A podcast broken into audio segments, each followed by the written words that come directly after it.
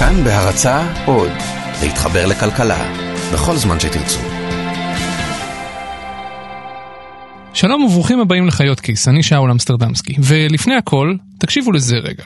שאול אמסטרדמסקי, אה, ראש אה, התחום הכלכלי בוקר טוב. בוא נתחיל קודם כל עם בזק, מה קורה? רשות ניירות ערך הודיעה ממש הבוקר לפני כמה דקות על כך שהיא פותחת בחקירה גלויה נגד בזק, ומה שעומד במוקד החקירה הזו זה בעצם עסקאות בעלי עניין. שאתה... יופי, מעולה. ועכשיו תקשיבו לזה רגע. בטח יצא לכם לראות את זה בפייסבוק בימים האחרונים. אם מישהו לא מכיר, בזק זאת החברה שהיה לה את הסמארטפון המגניב הזה, שהיה מחובר עם חוט לקיר, והבעלים של בזק זה שאול אלוביץ', שחוץ מזה שהוא איש עסקים, הוא גם במקרה, במקרה במקרה, חבר קרוב של ראש הממשלה בנימין נתניהו. חבר, לא בן דוד. למרות שלאחרונה ביבי ביקש לתקן שהוא לא חבר של אלוביץ', אלא רק ידיד שלו. אשכרה תיקן שהוא ידיד. מי משתמש במילה ידיד בכלל? רק מי שרוצה להגיד, אנחנו לא שוכבים. זה הכל.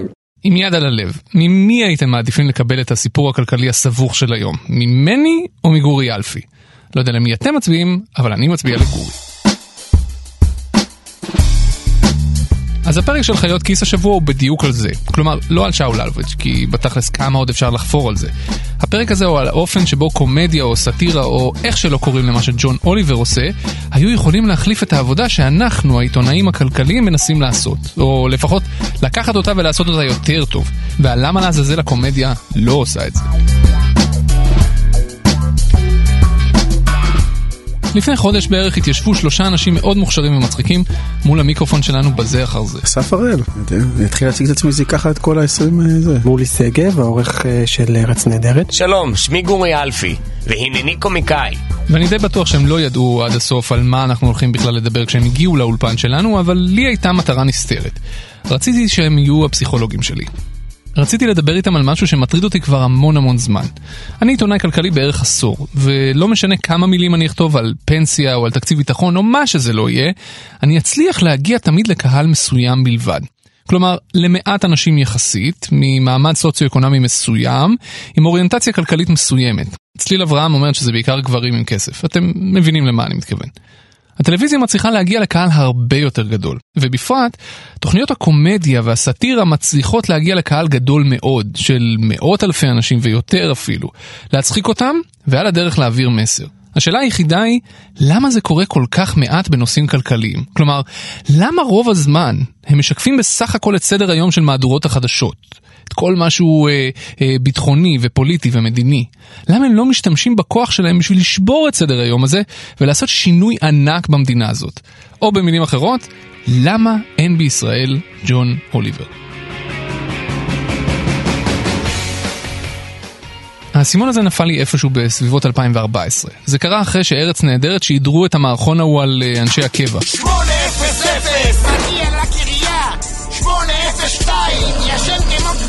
שהעורך שלנו רומטיק אפילו לקח בו חלק פעיל, ובלתי נשכח כשברלד מלקק לו את הלחי. בן 10-50, מלקלק טירון, קולט שאני לא מרוכז וחוזר לישון! זה היה מערכון מטורף. ארץ נהדרת לקחו לאקסטרים את כל החומרים שהעמיתים שלי ואני כתבנו בעיתונים הכלכליים באותה תקופה, סביב uh, דיוני תקציב הביטחון.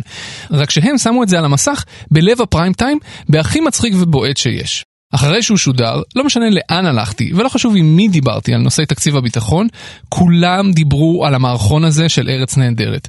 אני זוכר שאפילו הרמטכ"ל לקח את זה ללב. האימפקט של המערכון הזה היה פנומנלי, וזה שימח אותי מצד אחד שזה מגיע ללב הדיון הציבורי האמיתי סוף סוף, אבל באותה עת זה גם הטריף אותי שזה קורה פעם במיליון שנה, ושכל מה שאנחנו עושים בעיתונות היומיומית לא, לא מגיע לשם. לסאטירה, לקומדיה, יש כוח של העיתונות הכלכלית אין. אנחנו בעיתונות, אנחנו סתם תעשייה של דכדוך. אבל תוכניות הקומדיה מצחיקות אותנו, והן יכולות להשתמש בפריבילגיה הזאת בשביל להחדיר פנימה ביקורת מאוד מאוד נוקבת, שבעיתונות ממוסדת אי אפשר להשמיע בלי לחטוף uh, תביעת דיבה למשל. והן גם יכולות להגיע באופן הזה לקהל מאוד מאוד רחב, ולהנגיש מסרים מאוד מורכבים. רק שהתוכניות האלה לא עושות את זה בדרך כלל. המערכון ההוא על אנשי הקבע היה יוצא מן הכלל שלדעתי לא מעיד על הכלל. היו עוד כמה כאלה מאותו הז'אנר, עוד נגיע אליהם בהמשך הפרק הזה. אבל רוב הזמן, ארץ נהדרת והתוכניות האחרות עוסקות בעיקר בדמויות, בפוליטיקה, כאלה.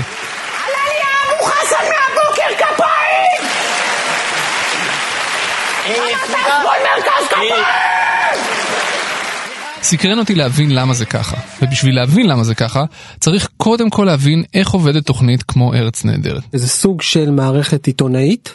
שהכלים שלה הם קומדיה ו... ומערכונים, אבל לפני הכל זה מקום שמדבר על החיים שלנו פה ומפרש אותם ומסקר אותם ו... ו... ובעצם נותן איזה קומנטרי על, על המציאות. מולי שגב, העורך הראשי של ארץ נהדרת, התחיל בכלל בתור עיתונאי. כלומר, הוא התחיל בתור הילד מולי מקרובים קרובים, אבל אחרי זה הוא שירת במחנה, ואחרי זה היה עורך בעיתון חדשות ובמעריב, ואז החליט שנמאס לו מעיתונות פרסה, והוא עבר לעשות טלוויזיה. ומאז הוא שם.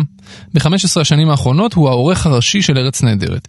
אבל חוץ מזה, הוא גם אחד האנשים המשפיעים ביותר בזכיינית קשת. לפי שגב, הישיבות של ארץ נהדרת, לפחות בהתחלה שלהן, נראות כמו ישיבת מערכת רגילה של עיתון חדשותי. קודם כל ישיבת המערכת שלנו בעידן הוואטסאפ אה, נמשכת 24 שעות אה, ביממה, אה, אבל בגדול אנחנו יושבים משהו כמו עשרה אנשים ומדברים על, גם על מה שקורה ברומו של עולם וגם על מה שקורה לנו כ- כאנשים שחיים במדינה הזאת ולפעמים זה מתחיל ממשהו מאוד מאוד קטן וגחמני ולפעמים זה או סתם משהו שעצבן אותנו הצחיק אותנו ולפעמים זה דברים חשובים.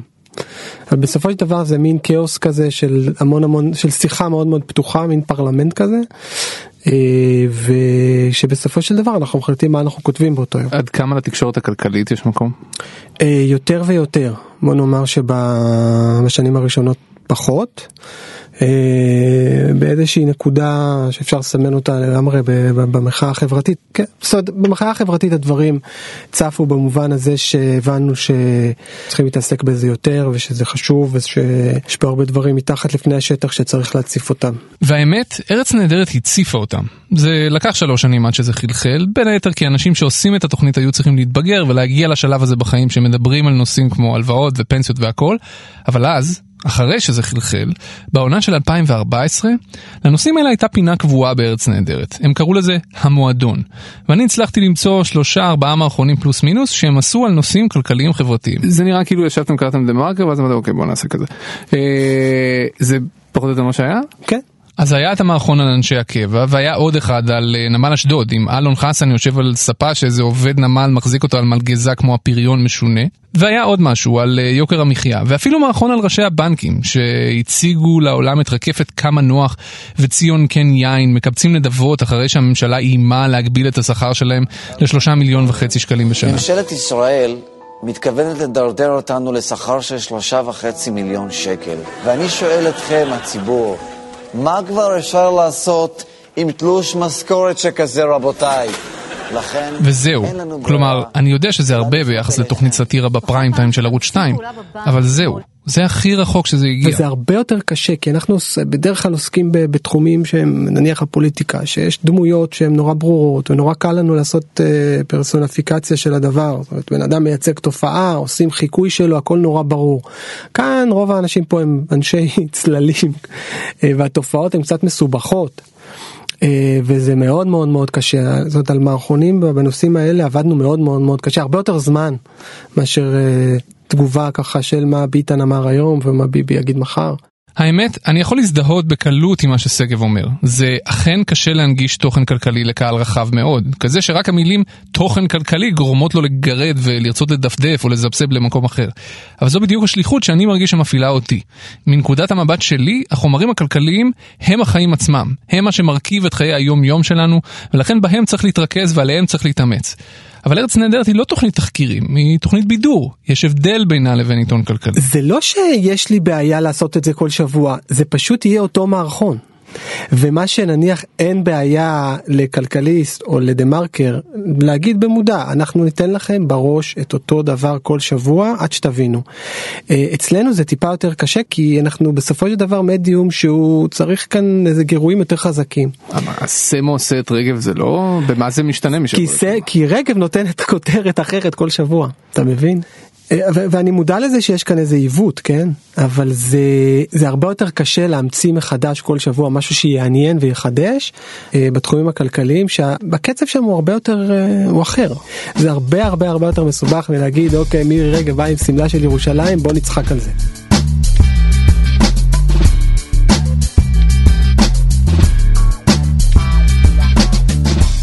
אז ארץ נהדרת זו תוכנית מאוד מושקעת מבחינה הפקתית. התוכנית של אסף הראל בערוץ 10, לילה טוב, לא הייתה כזו. למעשה היא הייתה ההפך המוחלט. לא תוכנית שבועית אלא תוכנית יומית, ולא כמה מאות אלפי דולרים לכל פרק, אלא תקציב קטן וצנוע. זה נכון שרוב התוכנית הוקדש בכלל למערכונים מוזרים שלא קשורים לכלום, וכאן המקום לתת גילוי נאות שאחי הצעיר היה חלק מאותה חבורה של אה, קומיקאים אה, צעירים ומוזרים, אבל המונולוגים של אסף הראל, שהם הקטעים מהתוכנית שצברו הכי הרבה תאוצה ותעודה ברשת, הם עסקו בנושאים מאוד מאוד אקטואליים. ולהראל הייתה חירות מוחלטת להגיש מונולוגים על איזה נושא שבא לו. אף אחד לא התערב לו בכלום, לא מראש, לא בדיעבד, ובכל זאת, רוב הנושאים שהוא דיבר עליהם היו מאוד מאוד פוליטיים. גם היום, כשהוא עושה את המונולוגים האלה בפלטפורמה של אתר הארץ פעם בשבוע, הנושאים הם אותם הנושאים פחות או יותר. בעיקר פוליטיים או מדיניים או איך שלא קוראים לזה. כלכלי זה לא. כאילו כמה דם צריך לשפוך עד שהערבים יבינו שאלימות זה לא הפתרון? השאלה היא רק, למה? על הרבה דברים שהם, אה, שכולם אומרים את דעתם, אני לא אתבטא אם אני ארגיש שאין לי איזה משהו מיוחד להגיד. זאת אומרת, אני לא מרגיש צורך להגיב לכל דבר. אני מרגיש אה, צורך אה, לתת פרספקטיבה שאין, שאין בתקשורת. למה כשקומיקאי, סאטיריקן, כותב, ווטאבר, מתיישב מול מצלמה בישראל, זה ב-99% מהמקרים ילך לאזורים האלה, ולא נדבר על שאול אלוביץ'. או על... ממש לא, ממש לא נכון. אז תוכיח לי איפה אני טועה. אלוביץ' זה ממש היה השבוע לעשות אוקיי. אוקיי. אני אגיד לך, אני חושב ש... כשאנחנו טובים ואנחנו אותנטיים, כשאנחנו באמת אה, אה, מתייחסים למה שנוגע, שנוגע בנו. ואז לכן כל אדם הוא איכשהו, הוא, הוא שבוי בידי ה, מה שמניע אותו. ואם אותי בבטן, נגיד, לצורך העניין, תכף נגיע לאלוביץ', אבל אותי אם אלוביץ' נגיד לא מפעיל מהבטן, אז אני לא אייצר על זה מונולוג טוב. אני אקרא מה אתה כותב וכל מיני כאלה, אני לא מבין בכלכלה, אוקיי, אז אני אקרא כל מיני, אבל אני לא מרגיש ש... שיש, שהקול האישי שלי בסופו של דבר יהיה מספיק ייחודי בשביל להתווסף. זאת אומרת, אני קודם כל מרגיש שאני צריך שיהיה לי משהו חדש להגיד. וזו שאלה אם יש לי משהו חדש להגיד על אלוביץ'. אבל לצורך העניין, כן, כל מה שבכותרות וכל מה שמפעיל אותי, אה, הוא שווה מונולוג. ואולי זה שורש העניין. אולי הבעיה השורשית היא שגם למי שעושה את התוכניות האלה יש חסמים להתעסק בחומר הזה. ויותר מזה, הם פוחדים שאם הם יעשו את זה, זה לא יעבוד. הם פוחדים שהצופים פשוט יזפזפו למקום אחר. כששאלתי אותו איך שוברים את מנגנון הביצה והתרנגולת הזה, השיחה התגלגלה, ופתאום הוא התחיל להוציא מהבטן את המחשבות שעברו לו בראש, כשהוא חשב לרגע לכתוב מונולוג על אלוביץ'. אז הנה, קבלו סוג של סקיצה למונולוג ההוא שמעולם לא התפרסם. התספורת הזאת, זה שבכלל נתנו לזה עוד מילה שהציבור לכאורה מבין אותה, אבל בעצם היא מרחיקה אותו בעיניי מהסיפור. והבנתי שהטרגדיה הגדולה שלנו, שאנחנו לא לומדים את הדברים הנכונים. בבית ספר, זאת אומרת, ובתיכון. לו, אני חושב, אה, אזרחי ישראל היו לומדים כלכלה ואזרחות, שזה הרבה יותר חשוב מתושבע ושטויות כאלה, אם הם היו הופכים, אה, המערכת הייתה מלמדת אותם להיות אזרחים, אז כשהם היו בני 18 הם היו מבינים, מבינים מה זה תספורת, מבינים מה זה דמוקרטיה. אחת הבעיות שלנו בלהגן על הדמוקרטיה, שאנשים חושבים שדמוקרטיה זה, זה בחירות, זה להצביע. אז ברגע שאנשים לא מבינים את זה, אז הם לא מבינים מה זה כל הצעקות האלה. כן דמוקרטיה, לא דמוקרטיה, תספורת. אנשים פשוט לא מבינים כלום, כי מלמדים אותם שטויות. תושבע ותנ"ך. ואין שום בעיה שילמדו גם תנ"ך, אבל גם היסטוריה, גם מלחמת העולם השנייה, וגם ההיסטוריה שלנו כמדינה. ומה קרה פה ב-56, מה קרה ב-65 לפני 60.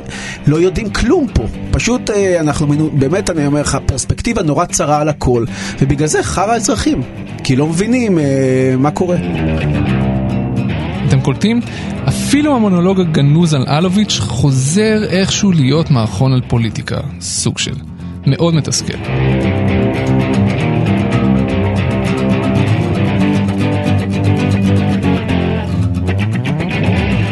מי שאשכרה ניסה לעשות את השיט הזה, כלומר לתת בראש בנושאים כלכליים בטלוויזיה, הוא גורי אלפי.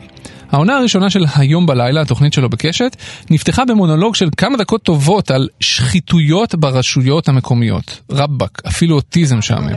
תראו, יש לנו את לחיאני בבת ים, ואת צבי בר מרמת גן, שהורשע בקבלת שוחד, ואת יצחק רוכברגר מרמת השרון, שהורשע במרמה והפרת אמונים, ואת לופוליאנסקי אה, עם השוחד בירושלים, וישראל סדן על מתן שוחד, שוחד בחדרה, ומוטי מלכה מקריית מלאכי, ודוד יוסף מאור יהודה, וגם משהו בלוד ומשהו ברחובות, בשדמות פיקה, בכל מקום אחר בעצם. אתם מסוגלים לדמיין את זה? הרגע נגמר עוד פרק של האח הגדול, ואז גורי אלפי מופיע על המסך. בפרק הראשון של התוכנית הראשונה שהוא מגיש ולא מתארח בה, ואז, במקום להצחיק כמו שמצופה ממנו, כמו שהוא יודע ואוהב לעשות, הוא מתחיל לחפור על שחיתות ברשויות המקומיות. ובתוכנית השנייה, יום למחרת, היה מונולוג על ה-OECD, שהמסקנה שלו הייתה שאנחנו צריכים להצטרף לאפריקה. ובתוכנית השלישית, ביום שאחרי, מונולוג ארוך ושלם על איך הלוביסטים עובדים בכנסת. ובתוכנית שלאחר מכן היו עוד ועוד ועוד. אבל אם תפתחו את התוכנית שלו בעונה השנייה, כל הסיפור הזה נעלם. זה לא קיים שם יותר. המונולוג השתנה, הוא כבר לא עושה בנושא אחד, הוא לא חופר, הוא לא מטיף, הוא הרבה יותר מבדר ומשעשע. כל התוכנית הלכה לכיוון הזה. אני אומר לך באופן הכי גלוי, הבחירות האחרונות שינו את איך שאני חושב לגבי הכוח של אה, סאטירה, הכוח של בידור והכוח אה, של הטלוויזיה בכלל. אני חושב שקיבלתי איזה פרופורציה נכונה יותר והנמכת אגו משמעותית במובן הזה של אנחנו לא משנים שום דבר. לא משנים שום דבר. ואני חושב שאם אתה רוצה לרתום אליך כוח גדול ולרתום אליך יותר ויותר אנשים, אתה לא יכול להתנשא. אתה לא יכול להיות, להרגיש שאתה מעליהם. וגם אם אתה אומר לעצמך בראש, אני יודע שאני מעליהם, אבל אני לא אראה להם שאני מעליהם. הם מרגישים את זה, וכולם ירגישו את זה. ואני חושב שזה מה שחוותה רוב הברנג'ה ורוב המיליה הזה שעשה קומדיה וסאטירה והשתמש בבחירות האלה כדי גם להגיד את שלו, ואני חושב שאנחנו הובלנו גם כן אג'נדה מסוימת נגד השחיתות ונגד, ונגד ביבי ו, והרבה מאוד דברים. ואני חושב שהכאפה שאנחנו חטפנו בבחירות האלה, אה, הכניסה אותי לפרופורציה לגבי התפקיד שלנו, לגבי המעמד שלנו, אה, ולגבי זה שאם אתה רוצה שיקשיבו לך, זאת לא הדרך. ומאז מה השתנה? מאז, אה, מאז אני לא עושה יותר בעצם אה, תוכנית סאטירה פר אקסלנס, אני עושה תוכנית בידור, ואני חוזר למקומי היותר טבעי ויותר צנוע, בתור לא מושיע של העם, או מחנך או מטיף, אלא מקום שאפשר אה, להניח בו את הרגליים למעלה אחרי היום שעבר עליכם, ועבר עליכם יום לא פשוט במדינה הזאת, ובכל זאת לקבל את זה בצורה קצת יותר מהנה ומבדרת.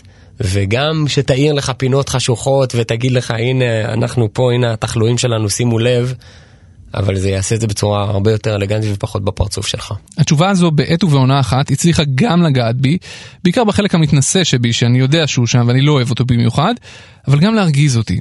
זה הרגיז אותי כי כהכנה לשיחה עם גורי צפיתי בהרבה מאוד דברים שהוא עשה בתוכנית, אבל גם בשני קטעים שלא היו חלק מהתוכנית אלא שודרו בתור אה, מונולוגים עצמאיים שלו בפייסבוק, כשהתוכנית שלו בכלל הייתה בפגרה.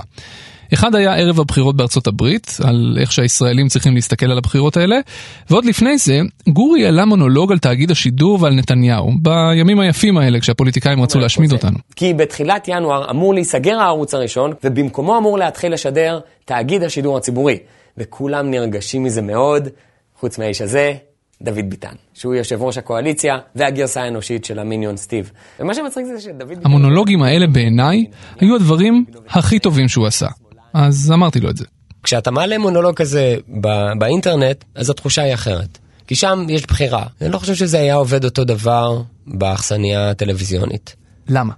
כי יש משהו באינטרנט שהוא בעצם אומר, יש לי הסכם לא כתוב עם הצופה, ש... שאתה רוצה לראות את זה. שאתה מעוניין לראות את מה שאני נותן לך, ואם לא, אז אתה פשוט עושה על זה עוף. בטלוויזיה, זה כאילו נכנסת לבן אדם לסלון, ובעל כורחו הכרחת אותו לצפות ולהקשיב. וזה מקומם. זה מקומם אותך, אבל אם זה באינטרנט, וזה מה שאני נוהג לעשות, אם יש לי דברים לעשות, אם יש לי זה, שם את זה בטוויטר, שם את זה בזה, וזה, פה חבר'ה, זה שלי. אתם רוצים, תיקחו את זה, אתם לא רוצים, אל תיקחו את זה, אבל תזכרו שזה בהסכם הלא, הבלתי כתוב באינטרנט לגבי תוכן.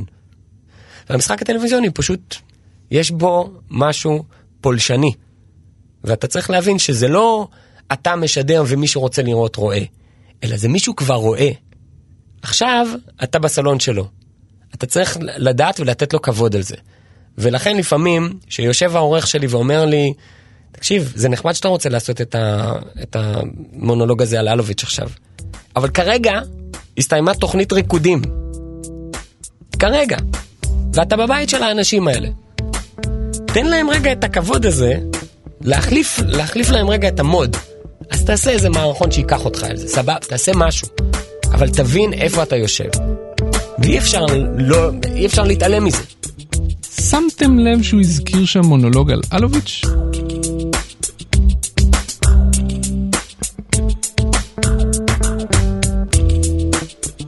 אבל אלה לא רק ההבדלים בין האינטרנט לבין הטלוויזיה שמכתיבים מה תראו על המסך. בין היתר, אלה גם האינטרסים המסחריים של מי ששולט במסך, של הבעלים. מרבית כלי התקשורת בישראל נמצאים בשליטת בעלי הון שמחזיקים גם בעסקים אחרים, שאותם כלי תקשורת אמורים לסקר באופן שוטף.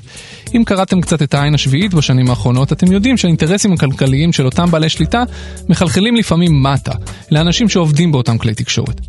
אבל איך בדיוק זה קורה? מה, בעל מניות מאיים שהוא ימשוך את הכסף אם יעשו עליו איזה אייטם? מנכ"ל של בנק שם אולטימטום על השולחן? או האם זו צנזורה עצמית שאנשים בתעשייה הזו מפעילים על עצמם בשביל לא להסתבך עם רוח המפקד? קחו למשל את הפעם ההיא כשארץ נהדרת רצו לעשות מערכון על הגז ועל יצחק תשובה, למרות שתשובה מחזיק ב-20% ממניות קשת. זה לא שהמערכון לא שודר, הוא שודר. ולמרות שהתפקיד של תשובה במערכון הזה, בכיכובו של טל פרידמן, לא היה תפקיד עם יותר מדי מילים, זה לא עבר חלק. הנה שוב מולי שגב.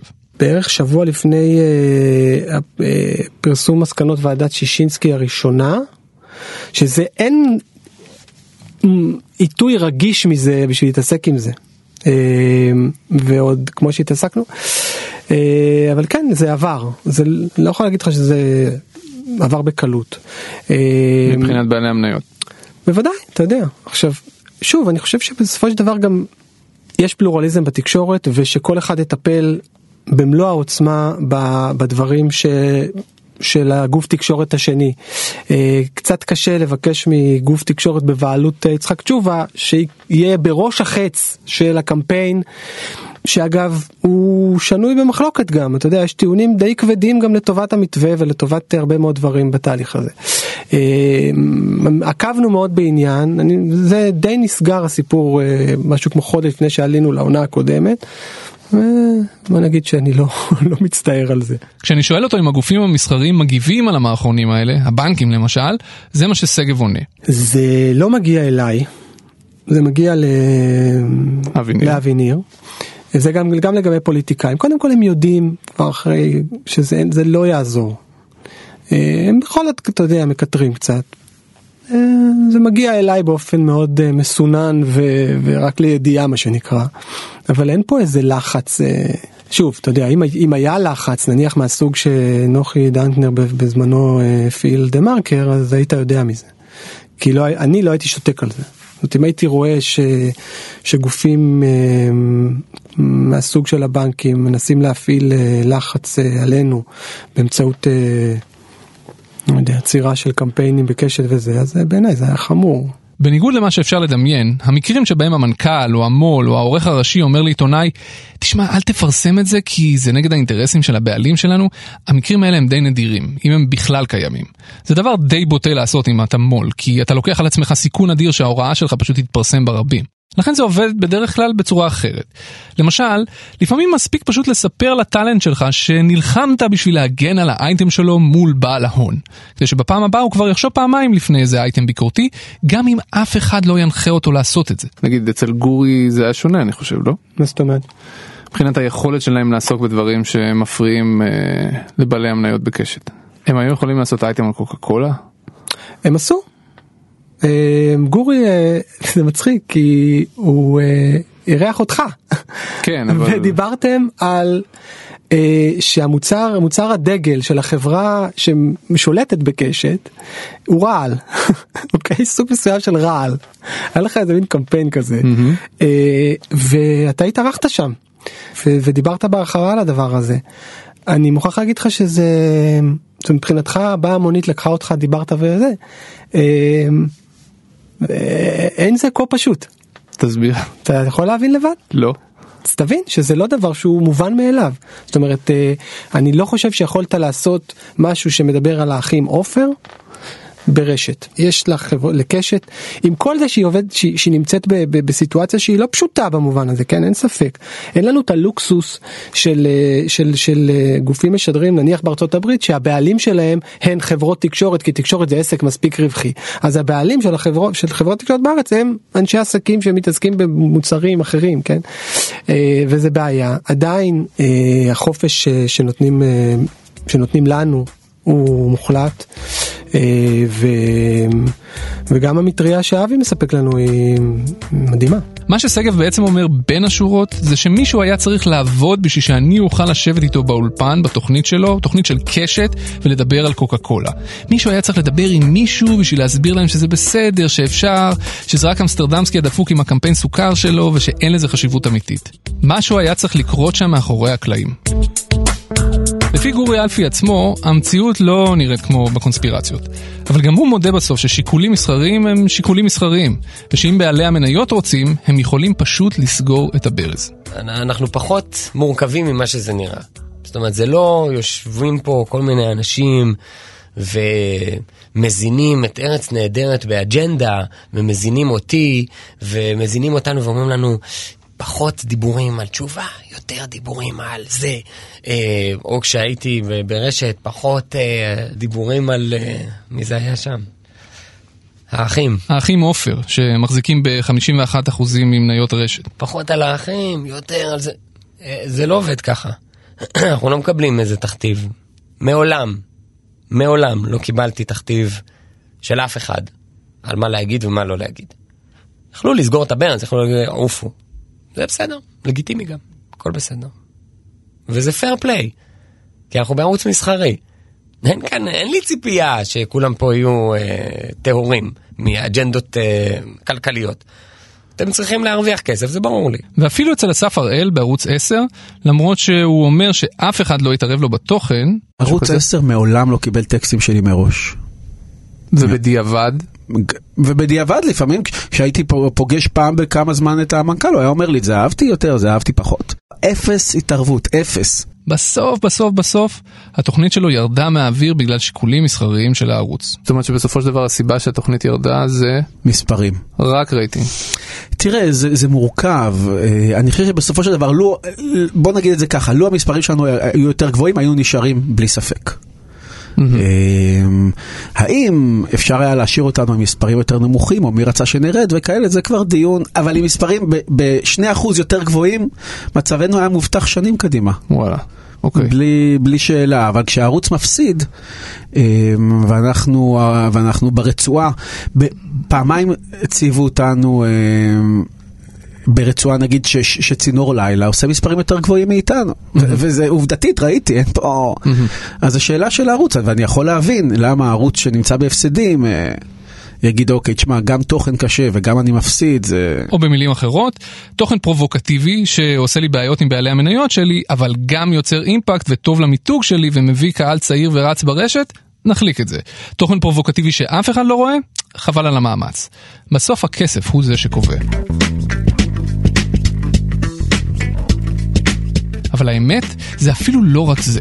זה לא רק בגלל השיקולים האלה שהנושאים הכלכליים תופסים פחות נפח בתוכניות האלה. בסוף היום, יכול להיות שזה נובע ממקום הרבה יותר פשוט. זה מתחיל ונגמר באנשים שעושים את התוכניות האלה, ובמה שמפעיל אותם מבפנים. מולי שגב סיכם את זה הכי טוב בעיניי. עם כל uh, באמת הפתיחות שלי לנושא הזה וה, ו, וסקרנות ו, וההכרה בחשיבותו, אני לא מסכים עם uh, נניח עם רולניק. ש, שזה הנושא הכי חשוב. זה לא הנושא הכי חשוב. אני חושב שהנושא המדיני הוא הרבה יותר חשוב. וחלק מהיכולת, לדעתי, של הרבה מאוד כוחות אה, כלכליים במדינה אה, ל- לסמא את עינינו אה, בעניין הזה אה, הוא בגלל שה, שה, שהם, הנושא המדיני והסכסוך עדיין קיימים ב, ב, על השולחן וברגע שהם יוסרו מהשולחן אנשים יתפנו להתעסק באמת בעניינים הכלכליים ו, וזה חלק מהאינטרס של הנצחת הסכסוך לדעתי.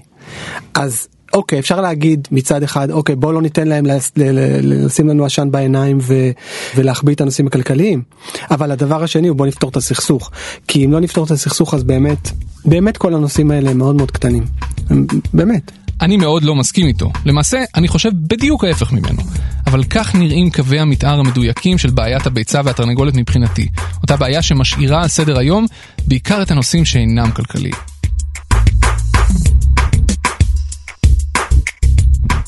ולסיום, כי אי אפשר בלי, למה אין אצלנו בישראל ג'ון אוליבר שכזה? מישהו שהתעסק על המסך בנושאים הכי משעממים שיש. הוא fucking עשה תוכנית שלמה על תעשיית הפחם בארצות הברית. ולפני שאני אתן לאסף הראל לענות את התשובה שלו, רק מילה אחת על תעשיית הטלוויזיה האמריקאית שאנחנו כל כך מושפעים ממנה פה. באמריקה יש ערוצי broadcast, שזה כמו ערוץ 2 ו-10 שלנו פה. ערוצים שפונים למכנה משותף רחב מאוד. אתם תראו שם סיטקומים פשוטים ו talk shows לכל המשפחה כאלה. אבל חוץ מהערוצים האלה, יש עוד עולמות. יש את עולם הטלוויזיה בכבלים ואת עולם ה-VOD, טלוויזיה on demand. ובעולמות האלה התפתחה בעשור האחרון טלוויזיה אחרת לגמרי. סדרות ותוכניות שפונות כל אחת לקהל מאובחן, נישתי מאוד. קהל שבחר לשלם על המוצרים האלה ורוצה לצפות בהם מתי שבא לו ומתי שנוח לו. הטלוויזיה הזו התפתחה על ידי גופים שהייתה להם סבלנות ותקציב לבנות מותגים לאט לאט ולחכות לבאז שלוקח לפעמים שנים עד שהוא נבנה. בין היתר כי לאמריקאים יש שוק גדול מספיק, כך שגם זנב ארוך מאוד של צופים מאפשר לו לשרוד כלכלית. התוכנית של ג'ון אוליבר לדוגמה משודרת בכבלים, ב-HBO. במקביל, המונולוגים שלו מועלים לרשת בלי שום בעיה, כי המודל הכלכלי נשען על המנויים של הכבלים, וגם כי HBO בוחרת להשקיע כסף בתוכנית שלו משיקולי יוקרה ומוניטין וכאלה. אצלנו בישראל, ערוצי הברודקאסט הם הדומיננטיים, וכל עוד זה המצב, סיכוי טוב שלא יצמח פה שום ג'ון אוליבר מקומי, למרות שיש כמה טאלנטים שהיו יכולים לעשות את זה. גורי אלפי הוא אחד מהם, אבל גם תום אהרון, ואולי גם עוד כמה חבר'ה מהדור הצעיר יותר, נניח יואב רבינוביץ', בהנחה שהנושאים הכלכליים מדברים אליהם. כל עוד ערוצי הברודקאסט נותנים את הטון, זה פשוט לא כלכלי לייצר ג'ון אוליבר ישראלי. הנה ההסבר של אסף הראל. ג'ון אוליבר הוא נראה כמו אה, תוכנית אה, זולה, אה, הוא הרבה יותר יקר ממה שאתה רואה על המסך. תסביר לי. כשג'ון אוליבר, אה, נגיד, אה, אומר, אוקיי, אה, קיבלתי מכתב מזה, החלטתי לענות לו, ואז הוא עונה לי ככה, ושלחתי לו ככה. חו- אתה מבין, לצורך העניין, שבמשך אה, כמה חודשים, מישהו ישב ועשה את התחקיר הזה. ומן הסתם אתה לא יודע אם זה כן יוביל למשהו או לא יוביל למשהו, אז בטח היו עוד תחקירים שהתקדמו איתם במקביל, כשאתה מתחיל לענות על המכתבים.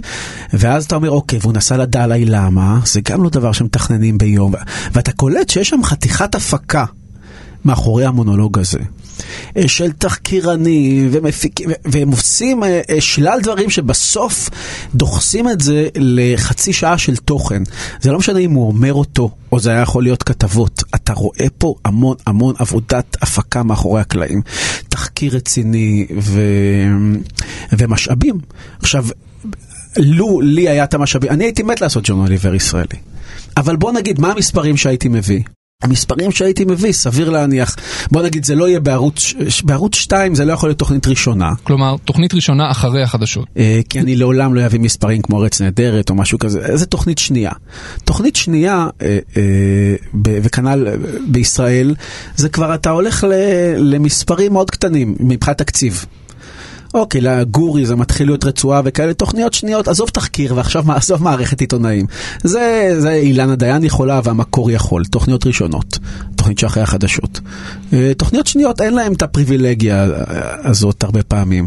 לא יקימו עכשיו אה, מערך של תחקירנים והפקה וזה בשביל מונולוג. הנה, יגידו לך שליין עושה את זה בפריים טיים, תוכנית ראשונה. מביא את העשרה אחוז, אז מה, אתה אומר לי עכשיו, אני אעשה מונולוג עם פחות דחקות, אבל uh, יותר תחקיר, מי ישים לב לזה? זה יהיה מונולוג עם פחות רייטינג. כאילו זה בסופו של דבר, הטלוויזיה בארץ היא נורא אכזרית, כי הכלכליות שלה מאוד מכתיבה את התוכן, ויש לך מעט, אה, אנחנו יכולנו לעשות את מה שעשינו בחצות, כי זה באמת היה חסר תקדים מבחינת כמה שזה זול. אז מי יודע, כל עוד הטלוויזיה המסחרית פועלת תחת אילוצים כלכליים אכזריים, וכל עוד הנושאים הכלכליים לא מדגדגים מספיק בבטן לאנשים שעושים קומדיה, וכל עוד מי שלא עוסק בנושאים האלה חושב שהם נורא מסובכים ולא נגישים, אולי זה אומר שאנחנו, האנשים שעושים עיתונות כלכלית, צריכים לעשות את העבודה שלנו פשוט טוב יותר. אם נצליח לשכנע את עורכי המהדורות והתוכניות, האנשים עם היד על סדר היום התקשורתי, שהסיפורים הכלכליים הם הסיפורים שצריך לפתוח איתם מהדורות, הם הסיפורים שצריך להבליט ולקדם בכל פלטפורמה אפשרית, כי הם החיים עצמם, אולי אז גם הקומדיה תתאים את עצמה לסדר היום החדש.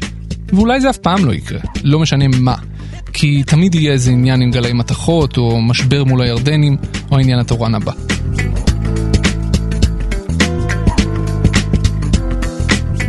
תודה רבה לצליל אברהם על ההערות שלה לפרק הזה, תודה רבה לרום אטיק שהיה טכנאי השידור אבל גם ערך והפיק את הפרק הזה ואת כל הפרקים של חיות כיס, תודה מיוחדת גם לאייל שינדלר.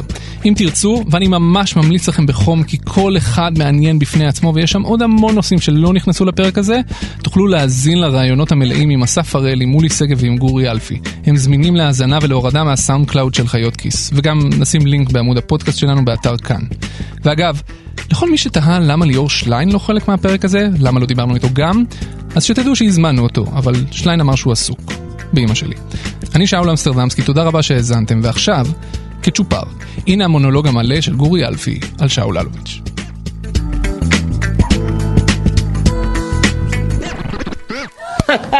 שלום אינטרנט. מי מתחיל ככה? שלום אינטרנט, שוב. נכון, התוכנית שלנו היום בלילה בפגרה, ונחזור רק בנובמבר, אבל שמעתי שכל התקשורת מתגייסת כדי להפיל את ביבי, ואמרתי לעצמי, לא בלא משמרת שלי. בשבוע האחרון כולם אוהבים לזרוק מילים שנשמעות כמו מחלות גריאטריות כאלה. טיסנקורפ, דואופול, הפרדה מבנית, דודו בום. אל תשאל, גילו לו אלוביץ', כל הפרצוף שלו כתמים. אלוביץ', אלוביץ'. בואו נתחיל עם הסיפור של הצוללות. לא, הוא לא אוהב את התמונה הזאת, הוא... תחליפו. יופי.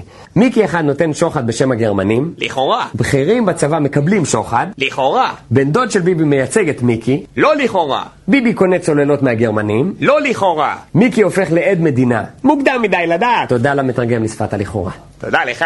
ומה קורה בסוף? הגרמנים מקפיאים את העסקה של הצוללות. כל הכבוד תקשורת, תראו מה עשיתם. עכשיו אני תקוע עם איזה 200 חולצות של וילקאמן ליבה דויטשה סולג'ה וולנסי מיינה פרסקופ. אז דוד שמרון, הבן דוד של ביבי, ייצג את הנאשם המרכזי בפרשה, בזמן שביבי התעקש שנקנה עוד צוללות, וגם התעקש שלא ידע על שמרון. ואם זה לא נשמע לכם חשוד, אז כנראה הלך לכם הסונאר. אה, וגם יש את הפרשה של ביבי, בזק, אלוביץ', יס, מומו, פילבר, סטלה, הנדלר, מתן וילנאי. לא קשור מתן וילנאי? אה, איפה הוא בכלל? איפה מתן? הוא בסין? מישהו בא להחליף אותו. ראו שהוא חזר? מישהו ראה שמתן חזר? יואו, זה כזה חוסר אחריות. פרשה של הגיבורים שלה קוראים סטלה ומומו, זאת לא פרשה, זה אסקימו לימון, ההפרדה המבנית נמשכת. אם מישהו לא מכיר, בזק זאת החברה שהיה לה את הסמארטפון המגניב הזה, שהיה מחובר עם חוט לקיר. והבעלים של בזק זה שאול אלוביץ', שחוץ מזה שהוא איש עסקים, הוא גם במקרה, במקרה במקרה במקרה, חבר קרוב של ראש הממשלה בנימין נתניהו. חבר, לא בן דוד. למרות שלאחרונה ביבי ביקש לתקן שהוא לא חבר של אלוביץ', אלא רק ידיד שלו. אשכרה תיקן שהוא ידיד. מי משתמש במילה ידיד בכלל? רק מי שרוצה להגיד, אנחנו לא שוכבים. זה הכל. אז הידיד הזה של ביבי נכנס לבעיה קטנה. לפני שבע שנים הוא קנה את השליטה בבזק, ואת הכסף לקנייה הוא לווה מהבנקים, זאת אומרת מהכסף של הציבור, מהכסף שלנו. מזכיר לכם מישהו? לא, לא, אמרנו שמתן וילנאי לא קשור. בדיוק. מר תפוח אדמה, לוהט. כשאלוביץ' לא הצליח לעמוד בהחזרים שלו, הוא החליט לעשות קונץ. לקונץ הבא שלי, אני אצטרך בחורה, ערק ושישה מיליארד שקלים. הוא לקח חברה פרטית שהוא הבעלים הבלעדי שלה, חברת TS, שיקר קצת לגבי כמה היא שווה, לכאורה, ומכר אותה בסכום שהוא פי חמישה ממה שהיא שווה באמת. ולמי הוא מכר אותה? לבזק, שזאת חברה שהוא קצת שולט בה, בקצת אחוזים, ובמלא אחוזים שולט הציבור. אתם יודעים איך סוגרים עסקה ב-yes? שוברים צלחת. זה גם... העניין הוא שכדי שהעסקה הזאת תצא לפועל, הוא היה צריך את האישור של שר התקשורת. ומי בדיוק מינה את עצמו לשר התקשורת? נכון, ביבי ראש הממשלה, שר החוץ, החבר, הידיד, המאהב, היינן. שר התקשורת ביבי אישר לידיד שלו עסקה ששווה לכיס הפרטי של אלוביץ' 680 מיליון שקל. וזה לא הכל. בנוסף, הוא גם התחיל לתת הנחות מאוד גדולות לבזק, בעיקר בעזרת המנכ"ל של המשרד, שלמה מומו פילבר, שזה כבר היה אמור להדליק נורה אדומה, אדם ששומר על האינטרסים של הציבור עם שם של פיצוצייה, לא? הדבר הראשון שמומו עושה כשהוא נכנס לתפקיד, זה כמובן לתת כינויים לכל מי שעובד במשרד. הלו, אתה, איך קוראים לך? דני, מעכשיו אתה פופו. שגיא, מעכשיו אתה סוסו. אתה, איך קוראים לך? משה, מעכשיו אתה מומו. לא, אני מומו. אי אפשר שני מומואים. מה זה, משרד של מומואים? הדבר השני שהוא עשה כשהוא נכנס לתפקיד, זה לעכב את הרפורמה שהייתה אמורה להוזיל את מחירי השיחות בטלפונים הקוויים. למי אכפת? מי משתמש בכלל בטלפון קווי? אז תדעו שלא מעט אנשים משתמשים בטלפון קווי. מזכירות, סבתות, אנשים שאוהבים לנתק בצורה דרמטית. אז אם זו התשובה שלך, אני חוזר לבולשוי. אחרי כמעט שנתיים בתפקיד ביבי היה צריך להתפטר ממשרד התקשורת בגלל עתירה לבג"ץ וגם בגלל שהוא עשה לכולם ספוילרים על סיפורה של שפחה. אבל כל עוד יש לו את מומו במשרד לא ממש שינה לו מי יהיה השר. אז הוא מינה את צחי הנגבי לשר זמני ואחר כך את איוב קרא לשר קבוע. אחרי שהבחירה הראשונה שלו קישו עם עיניים מכפתורים קיבל עבודה בסקטור הפרטי. אבל מומו המנכ"ל נשאר שם כל הזמן ומומו מסתבר עשה כל מה שהוא יכול כדי להקל על בזק כולל לתת לבזק לכתוב את ההגבלות של משרד התקשורת שקשורות אליה שזה בדיוק כמו לתת לילדות את רשימת הקניות לפני שהולכים לסופר. אמ, תוריד בבקשה את הירקות שורש והקטניות ותוסיף 300 קילו נחשי גומי! הכל עבר בשקט עד שלפני שלושה שבועות כל הסיפור הזה התפוצץ כשאלוביץ' נעצר בחשד לעבירות על חוק ניירות ערך בגלל המכירה של יס. חוץ ממנו נעצרו גם סטלה הנדלר, מנכ"לית בזק והחברה הרביעית בשלישיית מנגו, והבן שלו אור אלוביץ', לא ארז אלוביץ', זה הבן השני, שזכה בקחי אותי שרון, לא כאילו בתוכנית, הוא זכה בשרון, הוא לקח את שרון. לאן? ועכשיו התקשורת חוגגת, ידיעות אחרונות דיווחו על המעצר, הארץ דיווחו על הקשרים בין ביבי ואלוביץ', TheMarker דיווחו על הפסקת המסחר במניות של בזק, ווואלה דיווחו ששגיא ביטבוקס יצטרף לנבחרת הפאצ'יבולה. הזכרנו שאלוביץ' הוא הבעלים של וואלה? כן. ביבי יודע לבחור חברים. אז אה, זהו, לפי המחקרים אתם איבדתם עניין כבר לפני שש דקות. למי שעדיין איתנו תודה, ותדעו שזה עוד לא מאוחר לתקן את הנזק שנגרם בעקבות כל הפרשות האלה. אם כולנו, מה? זה כן מאוחר לתקן את הנזק? זה זין, אז למה כל ה...